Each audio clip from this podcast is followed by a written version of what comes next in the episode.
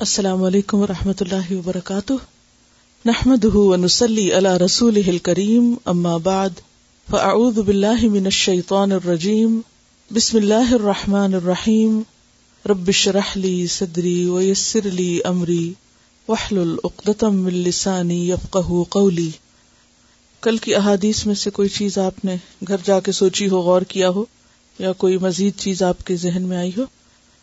جو چیز کل جا کر میں غور کرتی رہی وہ یہ تھی کہ ہم اللہ کی محبت کا دعوی کرتے ہیں، لیکن اسی کو خوش کرنے کے لیے وقت نہیں پاتے۔ یعنی ہمارے اعمال کیا کہتے ہیں؟ اور پھر ہر ایک کو خوش کرنے کے لیے ہم کچھ نہ کچھ کرتے رہتے ہیں اور کم از کم ان کاموں سے بچنے کی کوشش کرتے ہیں جو دوسرے کو ناپسند ہو کہ یہ مجھے نہیں کرنا خاص طور پر جس سے بھی ہم محبت کا دعوی کرتے ہیں، یا جو بھی ہمارا دوست ہوتا ہے، تو ہم کیا کوشش کرتے ہیں کہ کوئی ایسا کام نہ کریں کہ جس سے وہ ناراض ہو۔ لیکن کتنی دفعہ دن میں خیال آتا ہے کہ ہم کوئی ایسا کام نہ کریں جس سے ہمارا محبوب، ہمارا رب کہیں ناراض نہ ہو جائے۔ اللہ سبحان و تعالیٰ کے نزدیک محبوب ترین کام کون سے ہیں؟ قرآن کی روشنی میں، حدیث کی روشنی میں وہ کون سے کام ہیں جو اللہ تعالیٰ کو پسند ہے جن کے اوپر باقاعدہ نس ہے، اللہ سبحان و تعالیٰ نے خود ذکر کیا کہ یہ چیز مجھے پسند ہے۔ ان اللہ یحب المحسنین، احسان کرنا اس کی مخلوق پر۔ خود اس کی عبادت کرتے ہوئے احسان کا رویہ اختیار کرنا۔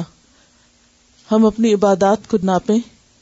کیا وہ واقعی احسان کے درجے میں ہے انت عبد اللہ کا انا کا تراہ کہ اللہ کی عبادت ایسے ہو گیا کہ تم اس کو دیکھ رہے ہو۔ اور کیا پسند ہے اللہ کو؟ پاکیزہ رہنا۔ ہم اپنی صفائی ستھرائی کا کتنا اہتمام کرتے ہیں۔ اور کیا پسند ہے اللہ کو؟ قرآن کی روشنی میں۔ یہ حب المتوکلین کے لفظ آتے ہیں قرآن میں۔ اللہ صبر کرنے والوں سے محبت کرتا ہے۔ تو ہمارا رویہ دن بھر کیا ہوتا ہے؟ کتنے یہ مواقع جو ہم سے صبر کا مطالبہ کرتے ہیں، کیا واقعی ہم ان میں صبر کرتے ہیں؟ اور طوابین اپنی غلطیوں پر، خطاؤں پر کتنی بار اللہ کی طرف پلٹتے ہیں؟ اور متقین فن اللہ یحب المتقین میں اس وقت ڈائریکٹ نس چاہتی ہوں۔ یعنی ویسے تو ہر اچھا کام اللہ کو پسند ہے، لیکن خاص طور پر وہ کام جن کے بارے میں اللہ سبحان تعالیٰ نے خود فرمایا کہ اللہ کو ایسا کرنے والوں سے محبت ہے، جیسے فن اللہ یحب المتقین مقصتین انصاف کرنے والوں سے اللہ محبت کرتا ہے۔ ان اللہ یحب الدین یقاتل فی سبیل ہی صفن کا ان بنیان مرسوس تو بات یہ ہے کہ کیا ہمارے اندر وہ صفات موجود ہیں جو اللہ تعالی کی پسندیدہ ہیں؟ اور کیا ہم ان کاموں کے لیے کوشاں بھی ہیں؟ کیونکہ یہ نہیں ہو سکتا کہ انسان محبت کا دعوی بھی کرے اور پھر اللہ کی نافرمانی کے کام کرے۔ عربی کا ایک شعر ہے تا اصل اللہ و انت تظہر حبہ تا یعنی تم نافرمانی کرتے ہو۔ تا اصل اللہ و انت تظہر حبہ هذا محال فی القیاس بدیع هذا محال کا کیا معنی؟ یہ محال ہے امپاسبل ہے۔ فل قیاس قیاس میں، قیاس کس کو کہتے ہیں؟ یعنی اس کا گمان بھی نہیں کیا جا سکتا۔ بدی اور بالکل انوکھی بات ہے کہ تم محبت کا دعوی بھی کرو اور ساتھ نافرمانیاں بھی کرو۔ لوکان حب کا خالص اگر تمہاری محبت خالص ہوتی، سچی ہوتی، تو یقیناً تم اس کی اطاعت بھی کرتے۔ لن المحب لمن يحب مطیع کیونکہ محبت کرنے والا جس سے محبت کرتا ہے اس کی اطاعت بھی کرتا ہے، اس کی فرما برداری کے کام کرتا ہے۔ تو وہ کام، وہ کوالٹیز جو اللہ کو محبوب ہیں، ان کوالٹیز کو اپنے اندر پیدا کرنا نہایت ضروری ہے۔ قرآن مجید کی کچھ اور آیات بھی ہمیں بتاتی ہیں۔ مثلاً، لن تنالوا البر حتى تنفقوا مما تحبون تم ہرگز نیکی کو پا ہی نہیں سکتے جب تک کہ وہ خرچ نہ کرو، جس سے تم محبت کرتے ہو۔ وہ کون سے کام ہیں جو اللہ کو پسند نہیں، جو خاص طور پر قرآن میں واضح طور پر آیا کہ یہ باتیں اللہ کو پسند نہیں ہے مثلاً، واللہ لا يحب الظالمین، ان اللہ لا يحب كل مختال فخور، واللہ لا يحب الفساد، لا يحب اللہ الجہر بالسوء من القول الا من ظلم۔ مصرفین بھی اللہ کو پسند نہیں، ظالمین بھی۔ احادیث کی روشنی میں بتائیے کہ کون سے کام اللہ کو پسند ہیں اور کون سے پسند نہیں ہیں۔ یعنی اللہ کی محبت حاصل کرنے کے لیے اللہ کے بندوں کی مدد کرنا اور اس کی دلیل وہ حدیث ہے کہ جس میں اللہ سبحانہ تعالیٰ فرماتے ہیں کہ میں پیاسا تھا تو نے مجھے پلایا نہیں، میں بھوکا تھا تو نے مجھے کھلایا نہیں۔ تو اللہ تعالیٰ کیا فرماتے کہ اگر تو میرے فلاں بندے کو کھلاتا اور پلاتا تو مجھے وہاں پاتا۔ حدیث میں آتا ہے، احب العمال اللہ ادومها و ان قل اللہ کے نزدیک محبوب ترین عمل وہ ہے جس میں تسلسل ہو، جو ہمیشہ کیا جائے۔ جس میں دوام ہو، خواہ وہ تھوڑا ہی کیوں نہ ہو، لیکن ریگولر بیسس پہ کیا جائے۔ یہ نہیں کبھی جوش آیا تو بہت کر لیا اور کبھی بالکل ہی بھلا دیا۔ اور ایک اور حدیث میں آتا احب العمالی السلاۃ لوقت نماز کا وقت پر پڑھنا یا افضل وقت میں پڑھنا۔ پھر اسی طرح بر الوالدین۔ جہاد فی سبیل ہی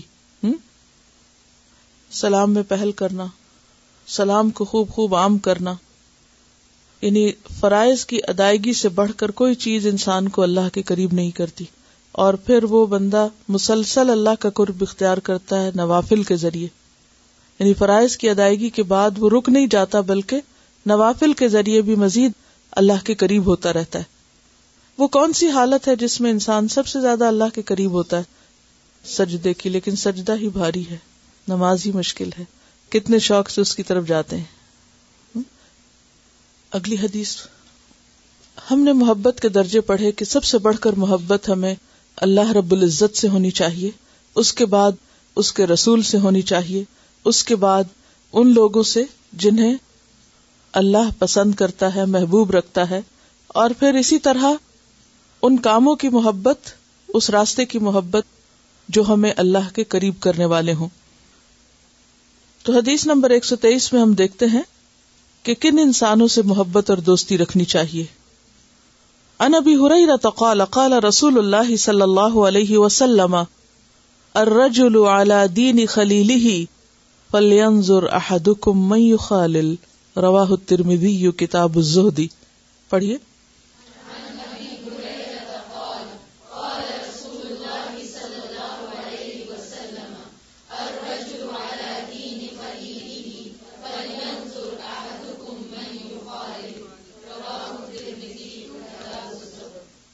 ان ابھی ہرا تھا۔ ابو ہریرا رضی اللہ عنہ سے روایت ہے۔ کالا کہا کالا رسول اللہ فرمایا رسول اللہ صلی اللہ علیہ وسلم نے ارجلو ایک شخص، آدمی اعلی اوپر، دین دین کے ہے، خلیل ہی اپنے دوست کے۔ آدمی اپنے دوست کے دین پر ہوتا ہے۔ فلیانزر پس چاہیے کہ دیکھے۔ احدکم، تم میں سے ایک۔ میں یو خالو کہ وہ کس سے دوستی کر رہا ہے۔ سیدنا ابو حریر رضی اللہ عنہ سے روایت ہے، رسول اللہ صلی اللہ علیہ وسلم نے فرمایا، آدمی اپنے دوست کے دین پر ہوتا ہے۔ بس تم میں سے ہر آدمی یہ ضرور دیکھے کہ وہ کس کے ساتھ دوستی کر رہا ہے۔ کس کے ساتھ رشتے داری کر رہا ہے، کس کے ساتھ تعلق باندھ رہا ہے۔ عام روزمرہ زندگی میں بھی اور اس کے علاوہ شادی اور دیگر تعلقات کی بنیاد بھی، کیونکہ انسان کا ماحول اس پر اثر کرتا ہے۔ عام دوستی میں تو دیکھنا ہی چاہیے، لیکن وہ تعلق جو مستقل بنیادوں پر استوار ہونے جا رہا ہے، اس میں تو لازمی شرط یہ رکھی گئی۔ جیسے کہ ایک اور حدیث میں بھی آتا ہے کہ عورت سے چار چیزوں کی بنیاد پر شادی کی جاتی ہے۔ فض پر بدات دینی تربت ادا کا دین والی کو اختیار کرو، تمہارے ہاتھ خاک آلود ہو ہاں؟ کیوں؟ ایسا کیوں ہے؟ دین کی حفاظت ہوگی۔ آئندہ نسل، بچے، ان سب کے دین کی ضمانت بھی اسی پر ہے کہ ان کو گھر کا ماحول کیسے ملتا ہے، کیونکہ ایک بچہ سب سے پہلے جس ماحول میں آنکھ کھولتا ہے، اسی سے متاثر ہوتا ہے۔ نبی صلی اللہ علیہ وسلم نے فرمایا، ہر بچہ فطرت پر پیدا ہوتا ہے، لیکن اس کے والدین اس کو عیسائی، یہودی یا مجوسی بنا دیتے ہیں۔ باقی تمام چیزیں تو چلی جاتی ہیں، لیکن دین باقی رہ جاتا ہے۔ مثلا دولت آنے جانے والی چیز ہے، حسن ختم ہو جاتا ہے۔ حسب نصب انسان کو فائدہ نہیں دیتا اگر انسان کا اخلاق اچھا نہ ہو۔ خواہ کوئی کتنے بھی بڑے خاندان سے ہے، لیکن اگر اس کا اخلاق اچھا نہیں تو اس کی کوئی قدر و قیمت نہیں، کیونکہ ماں باپ کسی کو فائدہ نہیں دے سکتے، آبا و اجداد کسی کے کام نہیں آ سکتے، اگر انسان خود اچھا نہیں، خود نیک نہیں۔ اور اسی طرح اللہ سبحان و تعالیٰ کے نزدیک بھی کسی کی کوئی قدر و قیمت نہیں جب تک کہ انسان کے اندر اخلاق نہیں تکوا نہیں۔ ان اکرم اکم ان اللہ اطقا کم تو کسی بھی قسم کا تعلق کسی سے پیدا کرتے ہوئے، کسی سے بھی دوستی کرتے ہوئے، یہ بات لازمن سامنے رہنی چاہیے کہ اس کا دین، ایمان، اخلاق کیسا ہے۔ کیوں؟ اس لیے کہ وہ دوست کو لازمن متاثر کرے گا۔ انسان اپنے دوست کے رنگ میں رنگ جاتا ہے۔ انکانشیسلی بہت سی چیزوں میں نکالی کرنے لگتا ہے۔ ہر انسان کو کسی بھی راستے پر چلنے کے لیے ایک سپورٹ چاہیے ہوتی ہے۔ اور عموماً دوست ہی دوستوں کو سپورٹ کرتے ہیں۔ اگر آپ ایک نیکی کے کام میں ایک دوسرے کے مددگار ہیں، تو نتیجہ کیا ہوگا؟ نیکی کے کاموں میں آپ کو تعاون ملے گا۔ آپ نے دیکھا ہوگا کہ گینگسٹر سے بڑھ کر اتحاد کسی میں نہیں ہوتا۔ کیوں؟ میں کبھی سوچتی ہوں کہ دین والوں میں بھی اگر صرف اتنا اتحاد آ جائے جتنا گینگسٹر میں ہوتا ہے تو دنیا کا حال بدل جائے۔ لوگ اگر غلط کاموں میں آپس میں اتنا پکا تعاون کر سکتے ہیں، جان دے دیتے ہیں، تو اللہ کی محبت کے دعوے اور دین سے محبت کے دعوے کہاں جاتے ہیں؟ اس میں ایک دوسرے سے تعاون کیوں نہیں ہوتا؟ ایک دوسرے کا ساتھ کیوں نہیں دیا جاتا؟ ایک دوسرے سے دوستی کیوں نہیں کی جاتی؟ وہاں کیا ہوتا ہے؟ دنیاوی مفاد۔ کہیں چوری کرنی ہے، کوئی ڈاکہ ڈالنا ہے، کوئی اور غلط کام کرنا ہے، تو وقتی مفاد کے لیے لوگ آپس میں یک جان ہو جاتے ہیں۔ لیکن اللہ کے دین کے کام کے لیے کتنے لوگ یک جان ہوتے ہوں کہ واقعی وہ ایک دوسرے کے لیے حقیقی معنوں میں سپورٹ فراہم کریں اور ہر قیمت پر کریں۔ وہ یو فرون اعلی انفسم ولو کا نبہم خساسا اپنی ضروریات اور اپنے کاموں کو پیچھے ڈال کر اس کام کو ترجیح دیں۔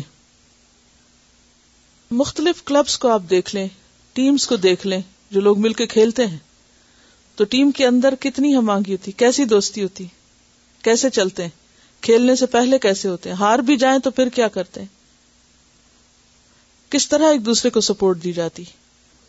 تو اگر دنیاوی مقاصد کی خاطر آپس میں دوستی اور مضبوط تعلق رکھے جا سکتے ہیں جو بعض اوقات خون کے رشتوں سے بھی آگے چلے جاتے ہیں۔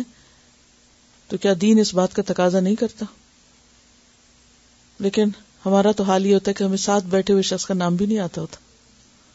یہ بھی نہیں پتا ہوتا وہ کہاں سے آیا اور کہاں جاتا ہے۔ اس کے مسائل کیا ہیں؟ وہ کس پریشانی میں مبتلا ہے؟ یہ سب کیا ظاہر کرتا ہے پھر؟ کہ مقصد نے اکٹھا نہیں کیا، بس ضرورت اور ایک ایک عادت کے تحت اکٹھے ہو گئے۔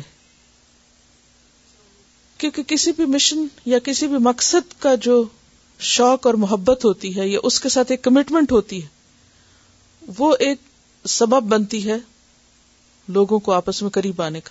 جیسے ایک نیوکلس ہوتا ہے نا، اس کے گرد ہر چیز پر ریوالو کرتی ہے۔ تو جس شخص کی زندگی میں ایک کاز ہے اور پھر اس جیسا کسی اور کا بھی ہے، تو مشترکہ گول جو ہوتا ہے، وہ لوگوں کو مشترک رکھتا ہے۔ اکٹھا رکھتا ہے۔ لیکن اگر وہ نہ ہو، ہم سیلف سینٹرڈ ہوں، اپنی ذات ہمارے سامنے ہو، مقصد سے زیادہ، تو پھر ہمیں ہر وہ بات اچھی لگتی ہے جو ہمیں سوٹ کرتی ہو۔ اور ہر وہ بات ہمیں چپتی ہے جو ہماری ذات کے خلاف ہو، یا ہماری مرضی کے خلاف جا رہی ہو، یا ہمارے مفاد کے خلاف جا رہی ہو۔ انسان اختلافات کب بھولتا ہے؟ واقعی سچی دوستی کب ہوتی؟ جب کوئی مقصد عزیز ہوتا ہے۔ اور اگر اللہ کی ذات عزیز ہو تو یہ ہو نہیں سکتا کہ پھر ان لوگوں سے محبت نہ ہو جو اللہ سے محبت کرتے ہیں۔ تبھی وہ رحما بینہم ہو سکتے ہیں۔ بعض اوقات خوف کسی چیز کا لوگوں کو اکٹھا کر دیتا ہے، بعض اوقات محبت کسی چیز کی اکٹھا کر دیتی ہے، لیکن ابھی جو گینگسٹرس کی بات ہے کسی کا راز نہیں کھولیں گے، کسی کے خلاف نہیں جائیں گے، ہر طرح ایک دوسرے کو پروٹیکٹ کریں گے۔ یہ کہہ رہی کہ انہیں کسی نے بتایا کہ اگر کوئی ایک دفعہ کسی گینگ کو جوائن کر لے تو وہ کبھی بھی اس کو نہیں چھوڑ سکتا، کیونکہ اگر وہ اس کو چھوڑے گا تو وہ مار دیا جائے گا۔ ریزسٹنس زیادہ ہوتی ہے نا۔ اصل میں وہ اندر کی جب شدت آ جاتی ہے نا تو باہر کے رستے مشکل ضرور ہوتے ہیں، مگر بن جاتے ہیں۔ اصل میں وہاں وقتی فائدے بھی نظر آتے ہیں نا۔ یہاں سب کچھ ادھار پہ ہے۔ کیونکہ جب منزل سامنے ہوتی ہے نا تو ادھر ادھر دھیان نہیں پھر جاتا۔ جب وہ سامنے نہیں ہوتی تو پھر انسان اور رستے دیکھتا ہے۔ تو جب تک اللہ کی ذات سامنے ہوگی نا، تو انسان اختلافات بھی، ناراضگیاں بھی، سب چیزیں بھولے رہتا ہے۔ کیونکہ اس کو پتا ہے کہ یہ ڈزنٹ میٹر اصل چیز وہ ہے۔ وہ ہے تو سب کچھ ہے۔ اس حدیث میں تو بنیادی طور پر سوچ کو ابھارا گیا ہے کہ جس سے بھی دوستی کر رہے ہو، ذرا رک کے کرو، سوچ کے کرو، کون ہے وہ؟ اس کا اللہ سے کتنا تعلق ہے؟ وہ دین کے لیے کتنا کمیٹڈ ہے؟ اگر انسان کسی ایسے شخص کی صحبت میں ہو کہ جو اللہ سے محبت کرتا ہو، تو یہ ہو نہیں سکتا کہ دوسرے کے اندر وہ محبت ٹرانسفر نہ ہو۔ اسی طرح اگر کسی ایسے شخص کے پاس آپ کا اٹھنا بیٹھنا ہو، جسے مال کی محبت ہے، وہ وقت مال کی باتیں کرتا ہے، تو اس کی باتیں سن سن کر اور اس کے شوق اور دلچسپیوں سے متاثر ہو کر انکانشیسلی آپ پر وہ رنگ چڑھ جائے گا۔ کہتے ہیں نا، خربوزہ خربوزے سے رنگ پکڑتا ہے۔ اگلی حدیث۔ انل مقدام ابن معدی کربا عن النبی صلی اللہ علیہ وسلم قال، اذا احب الرجل اخاه فليخبره انه يحبه۔ رواہ ابی داود کتاب الادب۔ پڑھیے۔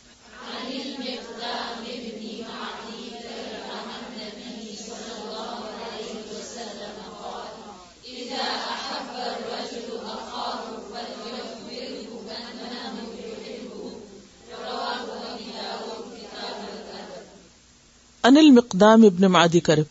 مقدام بن مادی کرب سے روایت ہے۔ ان نبی نبی صلی اللہ علیہ وسلم سے روایت ہے۔ قال، آپ نے فرمایا، اذا جب احبا محبت کرے، الرجل، کوئی شخص اخاہ، اپنے بھائی سے فل یخبر ہو پس چاہیے کہ باخبر کرے اس کو، بتا دے اس کو ان کہ بے شک وہ یحب ہو وہ اس سے محبت کرتا ہے۔ روا ابی داود، اس کو ابو داود نے روایت کیا ہے کتاب العدم میں۔ سیدنا مقدام بن مادی کرب رضی اللہ عنہ سے روایت ہے کہ رسول اللہ صلی اللہ علیہ وسلم نے فرمایا، جب آدمی اپنے بھائی سے محبت کرے تو اسے چاہیے کہ اسے بتا دے کہ وہ اس سے محبت کرتا ہے۔ کیوں؟ اس لیے کہ اگر کوئی شخص کسی کے لیے اچھے جذبات رکھتا ہے، تو دوسرے کو پتا ہونا چاہیے تاکہ دوسرا شخص اس کے ان جذبات کی قدردانی کرے۔ اس حدیث کو ایک اور حدیث بھی واضح کرتی ہے اور وہ حدیث ہے عبداللہ بن سرجس سے۔ عبداللہ بن سرجس کہتے ہیں کہ انہوں نے نبی صلی اللہ علیہ وسلم سے کہا کہ اے اللہ کے نبی صلی اللہ علیہ وسلم، میں ابو ذر سے محبت کرتا ہوں۔ یعنی وہ آ کر نبی صلی اللہ علیہ وسلم کو بتا رہے تھے کہ مجھے حضرت ابو ذر سے محبت ہے۔ آپ نے فرمایا، کیا تم نے اس کو بتا دیا ہے؟ میں نے کہا، نہیں۔ فرمایا تو بتا دو۔ وہ کہتے ہیں کہ میں نے پھر ابو ذر رضی اللہ تعالیٰ عنہ سے ملاقات کی اور کہا، انی احب کا فلّہ میں تم سے اللہ کی خاطر محبت کرتا ہوں۔ کالا وہ کہنے لگے احب کلدی احب تنی لہو فی احب کلدی محبت کرے تجھ سے وہ ذات۔ یعنی انہوں نے جواب میں کیا کہا؟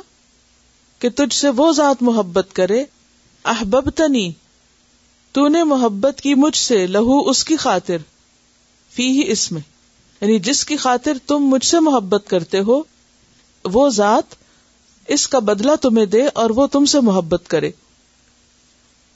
وہ کہتے ہیں کہ یہ بتا کر پھر میں نبی صلی اللہ علیہ وسلم کے پاس آیا کہ میں اب کام کر آیا ہوں، بتا آیا ہوں۔ اور جو بھی انہوں نے آگے سے جواب دیا ہوگا، لازمی وہ بھی بتایا ہوگا۔ تو پھر آپ نے ان کو اجر کی بشارت دی۔ اور فرمایا، اما ان نزال کا لمن ذکر کہ جو بھی اس کا ذکر کرے، اس کے لیے اجر ہے۔ یعنی جو دعا دے اور جو دوسرے کے لیے جواب میں اچھی بات کہے۔ یعنی تم نے جو کیا وہ بھی اچھا ہے اور جو تمہیں جواب میں کہا گیا وہ بھی اچھا ہے۔ اس میں آپ دیکھیے کہ صرف آپ صلی اللہ علیہ وسلم نے اپنے صحابی سے نہیں کہا کہ تم جا کر بتاؤ۔ بلکہ ایک اور موقع پر آپ نے خود ایک صحابی سے کہا تھا، کون تھے وہ صحابی؟ اور ان سے یہ کہہ کر آپ نے انہیں کیا سکھایا تھا؟ حضرت معاذ بن جبل، یا معاذ، انی احب کف اللہ۔ اے معاذ، میں تم سے اللہ کی خاطر محبت کرتا ہوں، اور اس میں بلکہ یہ الفاظ آتے واللہ ہی اللہ کی قسم۔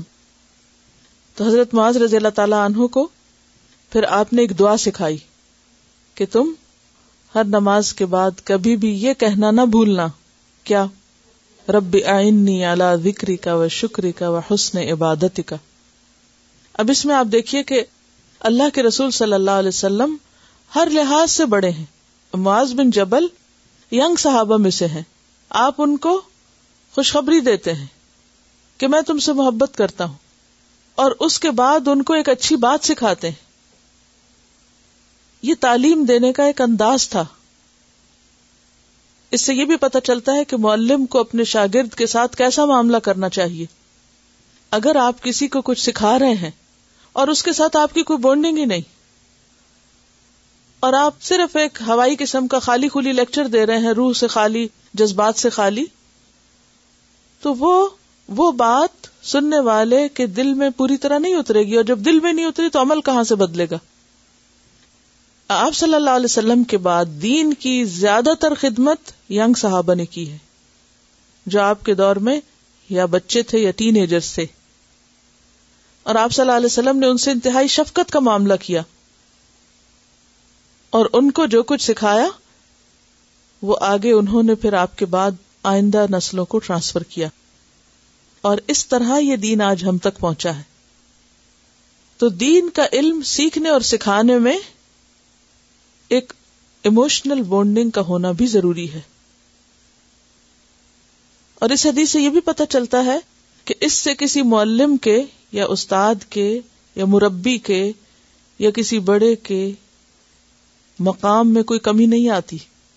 عام طور پر اس کو کسی انسان کی ویکنیس سمجھا جاتا ہے نا کہ کوئی یہ کہے کہ مجھے تم سے محبت ہے، میں کیوں کہوں؟ اس کو ایک انا کے خلاف سمجھا جاتا ہے۔ نہیں، اس طرح پھر ہمارا ڈر نکل جائے گا دل سے۔ ہمارا روب مارا جائے گا۔ اسی چیز کا ڈر ہوتا ہے نا۔ اور پھر یہ تو ہماری بات نہیں سنیں گے۔ بہت سے والدین اپنے بچوں سے محبت کا اظہار نہیں کرتے۔ کیا سوچ کر؟ یا پھر یہ ڈریں گے نہیں ہم سے؟ پھر یہ ہماری بات نہیں سنیں گے۔ لہٰذا وہ ہر وقت ان کے لیے ایک خوفناک چیز بنے رہتے ہیں۔ اور وہ سمجھتے کہ شاید اس طرح ایموشنلی بلیک میل کر کے خوف غزب غصہ، روب دکھا کے تو بچوں سے زیادہ بات منوائی جا سکتی۔ لیکن نبی صلی اللہ علیہ وسلم کا طریقہ کچھ اور ہے۔ وہاں حضرت حسن اور حسین سے تو جو محبت کا معاملہ حضرت اسامہ سے جو ہے، دیگر صحابہ کرام جو خون کے رشتے میں آپ کے ساتھ بندھے ہوئے نہیں ہیں، بلکہ ایک دین اور ایمان کے رشتے میں ہیں، ان کے ساتھ جو آپ کا معاملہ ہے، وہ محبت کا معاملہ ہے۔ اور آپ اپنے عمل سے یہ بات بتا رہے ہیں کہ ایسا تعلق اگر اللہ کے لیے ہو، نفس کے لیے نہ ہو، اللہ کے لیے ہو، تو اس سے دین ہی کو فائدہ پہنچتا ہے۔ اصلاح کرنے میں یہ طریقہ کار بہت مفید اور کارآمد ہے کہ جب آپ کسی کو یہ بتا کر اس کی اصلاح کرتے ہیں کہ مجھے تم سے محبت ہے، تو پھر اس کے بعد آپ اسے کچھ بھی بتا سکتے ہیں۔ کیونکہ وہ ایک ٹرسٹ بلڈ ہو جاتا ہے نا، اعتماد پیدا ہو جاتا ہے۔ اور جب اعتماد پیدا ہو جاتا ہے، تو پھر انسان یعنی کہ وہ تعلق میں وہ جو ایک ان ایوننس ہوتا ہے، وہ ختم ہو جاتا ہے۔ اور پھر انسان ایک دوسرے کے ساتھ بہتر کمیونیکیٹ کر سکتا ہے۔ اگر اللہ کی محبت پیدا ہو، تو اللہ کی بات ماننا آسان ہے۔ نبی کی محبت پیدا ہو، تو نبی کی سنت پر عمل کرنا آسان ہے۔ اور اگر قرآن کی محبت پیدا ہو جائے تو قرآن پڑھنا اور پڑھانا، سیکھنا، سکھانا آسان ہو جاتا ہے۔ حالانکہ قرآن اگر کسی پہاڑ پر بھی نازل کیا جاتا تو وہ بھی دب جاتا اور پھٹ جاتا، لیکن اتنا بڑا بوجھ ہلکا ہو جاتا ہے جب اس سے محبت ہوتی۔ ہے اسی طرح جب نیکی کے کسی بھی کام سے محبت ہوتی تو وہ کام خواہ کتنا بھی مشکل ہو، آسان ہونے لگتا ہے۔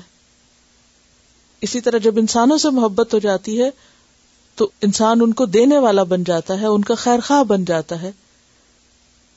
ان کی خدمت کرنا، ان کے لیے تھکنا پھر آسان ہو جاتا ہے۔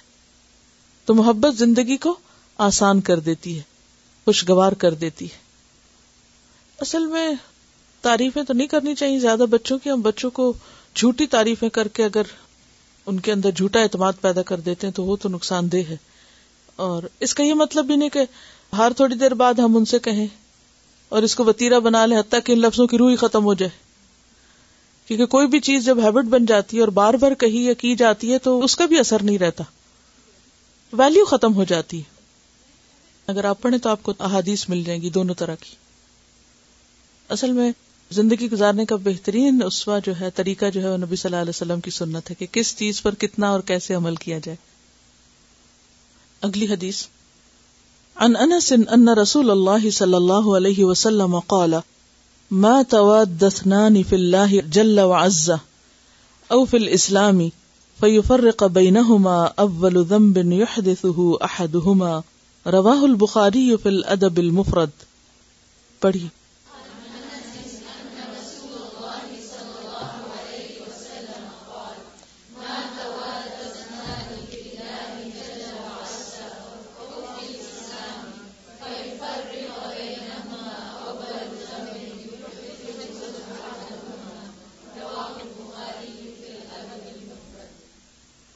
ان انس انس رضی اللہ عنہ سے روایت ہے۔ ان رسول اللہ، بے شک رسول اللہ صلی اللہ علیہ وسلم نے قالا فرمایا، ما نہیں تواد، باہم محبت کی، ود سے، جس سے اللہ سبحان تعالی کی صفت ودود بھی ہے۔ اور اسی سے لفظ مودود ہے۔ یہ جو مودودی لفظ ہے نا، اس کا بھی روٹ یہی ہے۔ ما تواد نہیں باہم محبت کی اسنانی دو لوگوں نے۔ فی اللہ اللہ کی خاطر، جل و عزا عام طور پر عزا و جل لکھا جاتا ہے۔ فل اسلامی اسلام میں۔ یعنی اللہ کی خاطر یا اسلام کی خاطر، دین کی خاطر۔ فیفرقہ، پھر وہ جدائی ڈال دیتا ہے۔ یعنی دو محبت کرنے والوں میں پھوٹ پڑ جاتی ہے۔ وہ الگ الگ ہو جاتے ہیں۔ تفریق ہو جاتی ہے۔ بئی نہ ہوما ان دونوں کے درمیان۔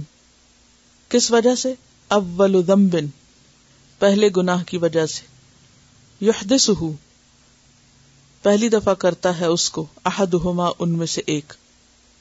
مراد اس سے کیا ہے؟ کہ دو لوگ جو آپس میں محبت کرتے ہیں، ان میں سے جب کوئی ایک غلط کام شروع کر دیتا ہے، تو اللہ ان دو کے درمیان جدائی ڈال دیتا ہے۔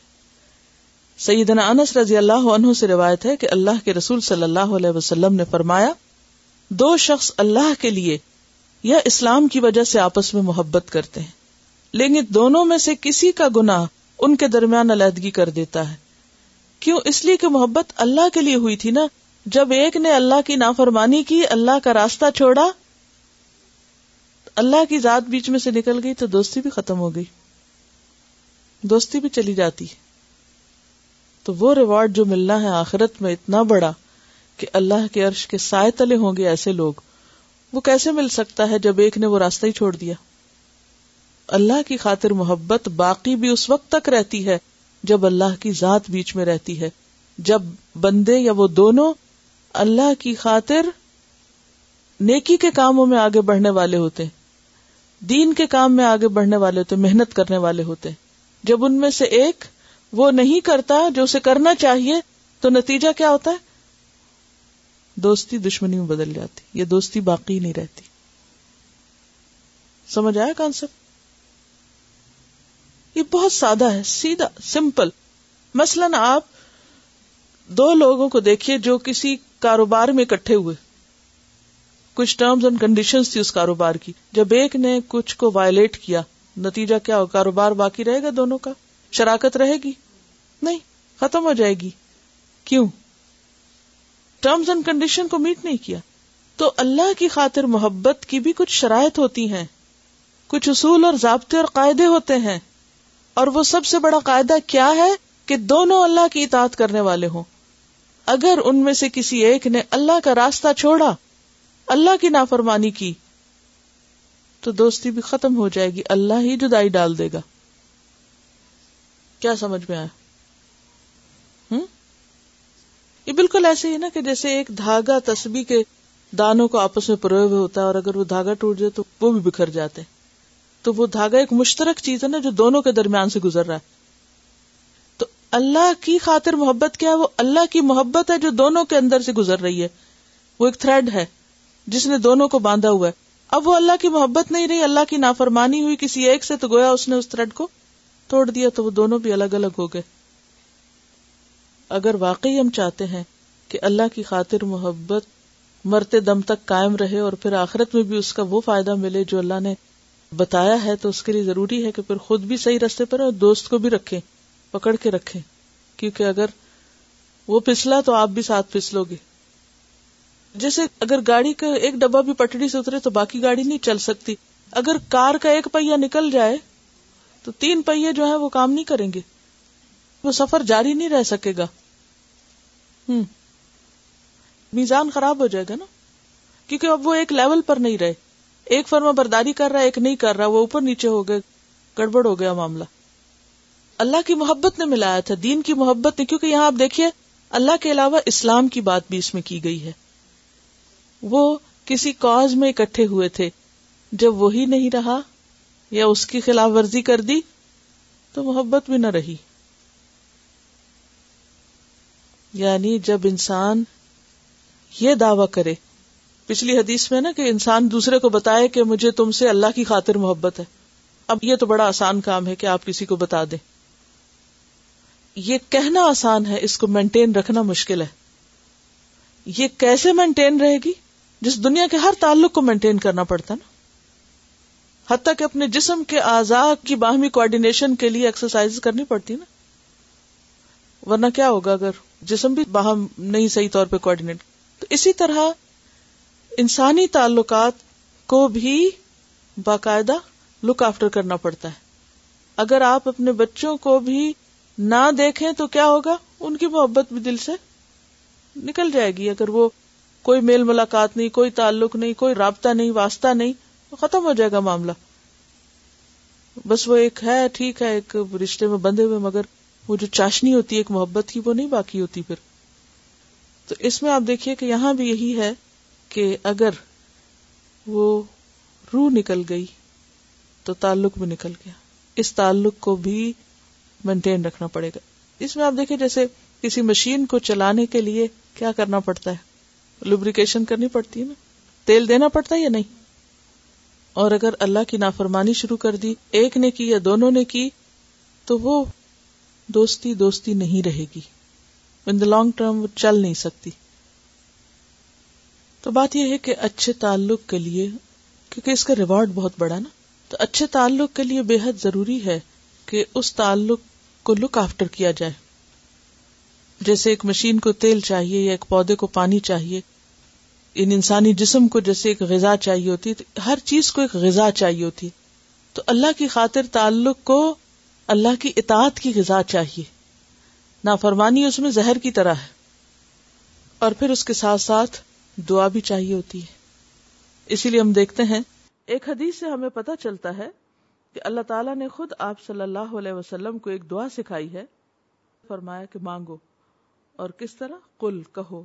اللہ اے اللہ، انی فعل الخیراتی بے شک میں تجھ سے نیک کاموں کا سوال کرتا ہوں وہ ترکل منکراتی اور برے کاموں کو چھوڑنے کا وہ حب المساکینی اور مساکین کی محبت کا وہ انتخر علی و ترہمنی اور یہ کہ تو مجھے بخش دے اور مجھ پر رحم فرما وہ ازا ارت فتن تقومن اور جب آپ کا ارادہ ہو کسی قوم کی آزمائش کا فتوفنی، تو مجھے فوت کر لینا، غیر مفتون بغیر آزمائے۔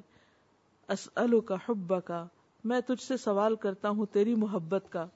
وہ حبا میں کا اور اس شخص کی محبت کا، جو تجھ سے محبت کرتا ہے۔ وہ حب عمل، اور اس کام کی محبت کا۔ یو قرب حب کا جو قریب کر دے مجھے تیری محبت کے۔ ہاں وہ کسی فقیر مسکین کو کھانا کھلانا ہو۔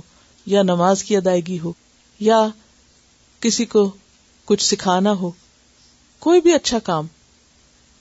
اسی لیے نبی صلی اللہ علیہ وسلم دعا کرتے تھے نا، اللہ کے دیدار کی دعا کہ وہ اسلو کا لذت نظری الا وجہ کا وہ شوق الا لقا کا اسلو کا میں تجھ سے سوال کرتا ہوں، کس چیز کا؟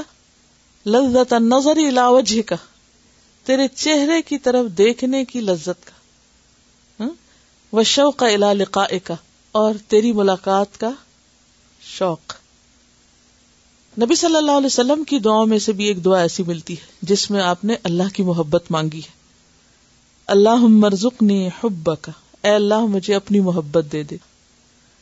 وہ حب مینفا حب اندک اور اس شخص کی محبت دے جس کی محبت مجھے نفع دے تیرے پاس یعنی جس سے محبت کر کے مجھے تجھ سے فائدہ پہنچے۔ اللہ ما رزقتنی مما احب، اے اللہ، جو بھی تو نے مجھے عطا کی، اس چیز کی محبت جسے میں محبوب رکھتا ہوں یعنی جو بھی تو نے محبت میرے دل میں ڈالی ہے فج قوتن بنا دے اس محبت کو کیا؟ قوت۔ کس چیز کی قوت؟ فیما تو ان کاموں کی جو تجھے پسند ہے۔ یعنی چاہے میں کسی کام سے محبت کروں، چاہے میں کسی انسان سے محبت کروں، ان ساری محبتوں کو انرجی حاصل کرنے کا ذریعہ بنا دے اپنی محبت پانے کے لیے، اپنے قریب کرنے کے لیے۔ تو گویا اصل محبت تو پھر کس کی ہے؟ اللہ ہی کی۔ اور باقی محبتیں کس لیے ہیں؟ یعنی باقی محبتیں منزل نہیں ہیں، مقصود نہیں ہے وہ ذریعہ ہے واسطہ ہے کہاں تک پہنچنے کا؟ اللہ ہی تک پہنچنے کا۔ کیا سمجھ میں محبت کے قابل تو بس ایک ہی ہے، اور وہ کون ہے؟ اللہ رب العزت۔ اور باقی محبتیں خواہ انسانوں کی ہے یا چیزوں کی ہے یا کاموں کی ہے وہ ذریعہ بنے اس تک پہنچنے کا۔ وہ سبب ہے۔ اللہ مما رزق تنی مما احب۔ فجال فی ماں تو وما زویتا انی اور جو تو نے دور کر دیا مجھ سے، مما احب اس سے جو میں محبت کرتا ہوں۔ یعنی میری محبوب چیزوں میں سے کوئی چیز جو تو دور لے جائے۔ بازو کا ایسا ہوتا ہے نا کہ آپ کسی انسان سے محبت کرتے ہیں اور وہ انسان کہاں چلا جاتا ہے؟ دنیا سے چلا جاتا ہے یا اس جگہ سے چلا جاتا ہے۔ اب کیا ہوتا ہے کہ انسان کے اندر ایک خلا پیدا ہو جاتا ہے۔ انسان اس کو مس کرتا ہے۔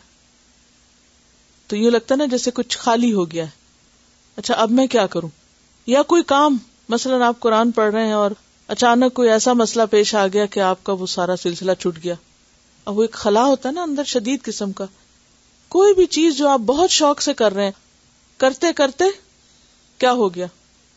اچانک آپ کو چھوڑنا پڑا وہ کام، یہ چھٹ گیا آپ سے، یہ دور ہو گیا۔ اب ایسے میں پھر کیا کریں؟ کلیپس ہو جائے؟ نہیں. وما زوئی تا انی اور جو تو نے مجھ سے لے لیا، دور کر دیا، مما ہبو اس میں سے جس سے میں محبت کرتا تھا یعنی میری محبوب چیز جو تو نے مجھ سے لے لی فجال ہوں تو بنا دے اس کو فراغن فی ماں تو ہبو فراغ اس چیز کے لیے جس سے تو محبت کرتا یعنی مجھے آلٹرنیٹ دے دے۔ مجھے آلٹرنیٹ دے دے۔ اگر تو نے مجھ سے کوئی میری محبوب چیز لی ہے تو مجھے اس کے بدلے میں کیا دے دے؟ اپنی محبت کے لیے کوئی اور چیز دے دے کہ جس کے ذریعے میں تجھ سے اور قریب ہو جاؤں۔ مثلاً آپ نے دیکھا ہوگا کہ زندگی میں بعض چیزوں کا آپ کو بہت شوق ہوگا۔ مثلاً کسی ہائر ڈگری کا، کسی خاص کام کا۔ اب وہ کیا ہوا؟ نہیں کر سکے آپ۔ اب وہ ساری زندگی انسان کیا کرتا رہتا ہے؟ اپنے اندر ایک کمی پاتا ہے کہ میرا تو یہ ڈریم تھا اور مثلاً مجھے تو ڈاکٹر بننا تھا اور مثلاً مجھے تو پائلٹ بننا تھا اور میرا تو یہ خواب تھا اور بس ماں باپ نے پکڑ کے شادی کر دی اور بچے پیدا ہو گئے اور پتہ نہیں کیا کیا ہو گیا اور میں تو وہ بن ہی نہیں سکی جو مجھے بننا تھا۔ تو وہ کیا کرتا ہے انسان اپنے آپ کو ہمیشہ؟ یا تو احساس کمتری میں رہتا ہے یا پھر وہ ایک ڈپریشن میں چلا جاتا ہے۔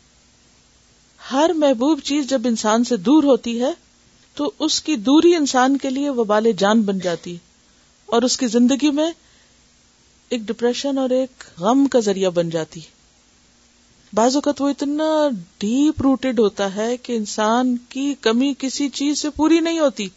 کچھ بھی کر لے، وہ اندر سے جاتا ہی نہیں خلش۔ اور انسان ایکسپٹ ہی نہیں کرتا، کیوں ہو گیا ایسے؟ ایسا تو نہیں ہونا چاہیے تھا۔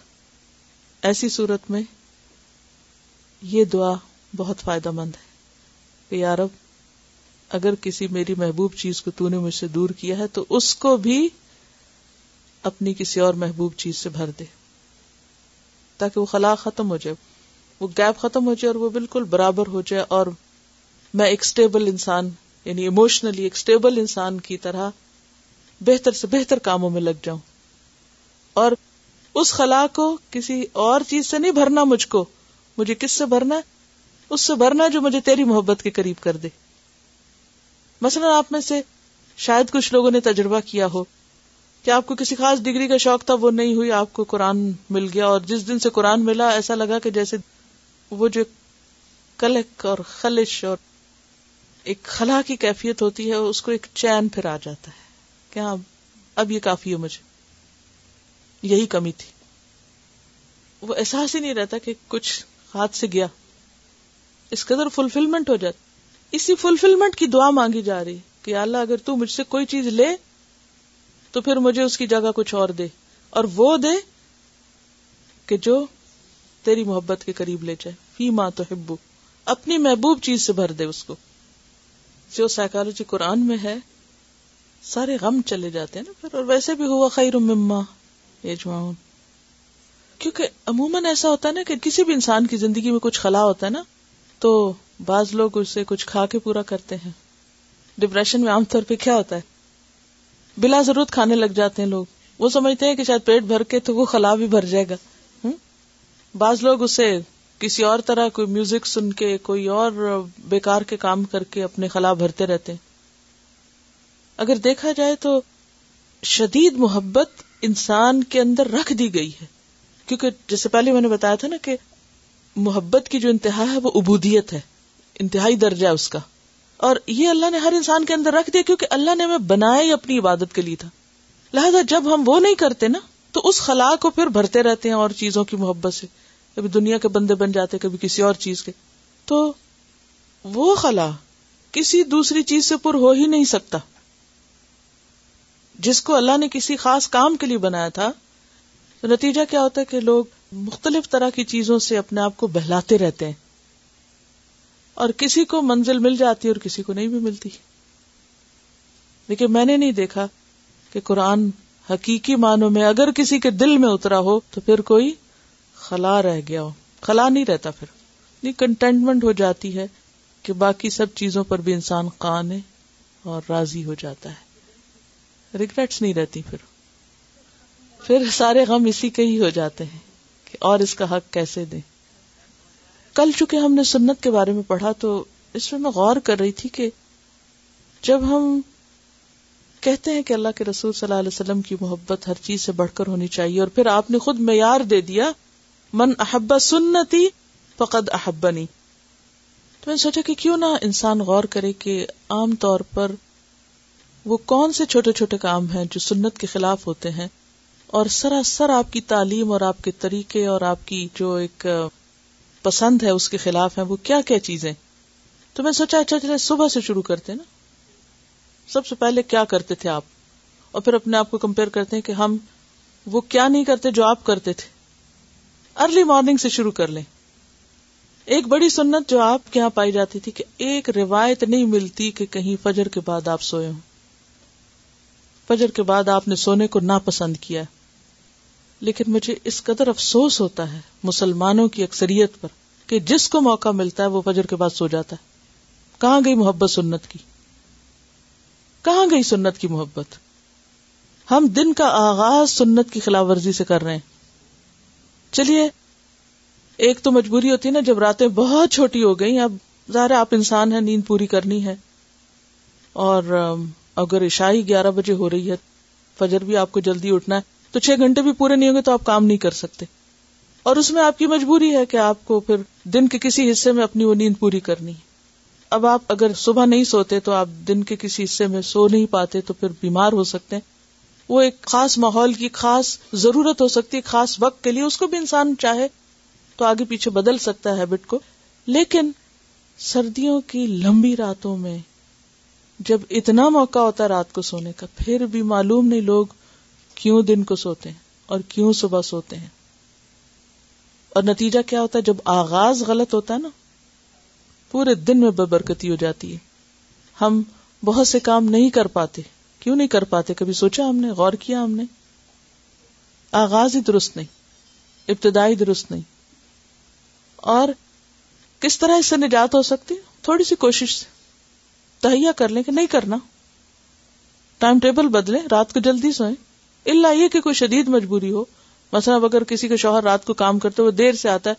اگر اس وجہ سے بیوی کو دوبارہ اٹھنا پڑتا ہے یا انتظار کرنا پڑتا ہے یا کوئی اور وجہ، یا جو کام کرنے والا وہی پوری رات کام کر کے آ رہا ہے، تو اس کی تو ایک الگ مجبوری ہے۔ لیکن وہ لوگ جو ایک نارمل روٹین کی زندگی بسر کر رہے ہیں، ان کی کیا مجبوری ہے؟ کوئی مجبوری نہیں۔ لیکن ہم نے کبھی ریئلائز ہی نہیں کیا کہ ہم یہ سنت کی خلاف ورزی بھی کر رہے ہیں۔ جتنے بھی لوگ کام کرتے ہیں، میں دیکھتی ہوں کہ صبح صبح صبح صبح نکل کے جا رہے ہوتے ہیں۔ اور جو گھر میں جن کو اللہ نے فراغت دے دی ہے، وہ فجل ہو فراغن فیما تو ہبو کر رہے نہیں۔